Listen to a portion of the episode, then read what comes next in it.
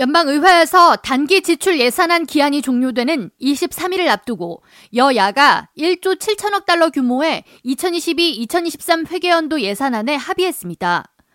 그런데 이번 예산안에는 메디케이드 혜택을 축소하는 내용의 법안이 포함돼 일부 저소득층 의료보험 수혜자들이 자격을 잃을 수도 있다는 우려가 제기되고 있습니다. AP뉴스와 CNBC 등 미 주요 매체들은 이번에 통과된 법안에 COVID-19 공중보건 비상사태로 인해 메디케이드 의료보험 혜택을 조건 없이 연장했던 조항이 삭제됨에 따라 수백만 명의 미국민이 의료보험 혜택을 박탈당할 수 있을 것이라고 전하면서 오는 4월 1일부터 전화 연결이 잘 되지 않거나 집 주소가 불명확한 대상자들은 메디케이드 보험 대상자에서 축출돼 주로 극빈층이 피해 대상이 될 것이라고 지적했습니다. 그러면서 자격을 잃게 될 메디케이드 가입자들에게 정부는 자격 박탈 사실을 통보해야 하는데 이들의 연락처가 불분명한 이유 등으로 자격 박탈을 하려는 현 상황에서 어떻게 공식적인 통보를 진행할 것인지가 논란이 될 수 있다고 전했습니다.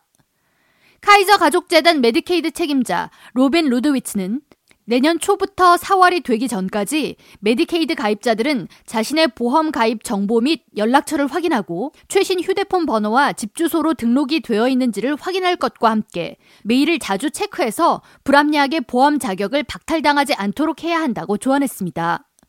현재 메디케이드 의료보험 혜택을 받는 미국민은 약 8천만 명으로 집계되며 연방정부는 내년에 추가로 등록하는 메디케이드 가입자들을 위해 각 주에 제공되는 추가 자금 역시 삭감한다는 계획입니다.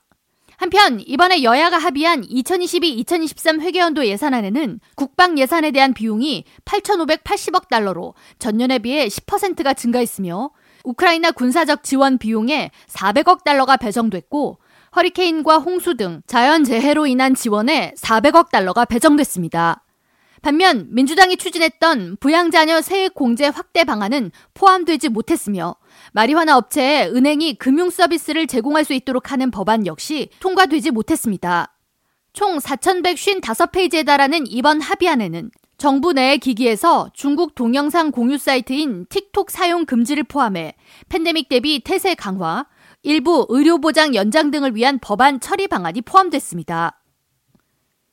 K라디오 전영숙입니다.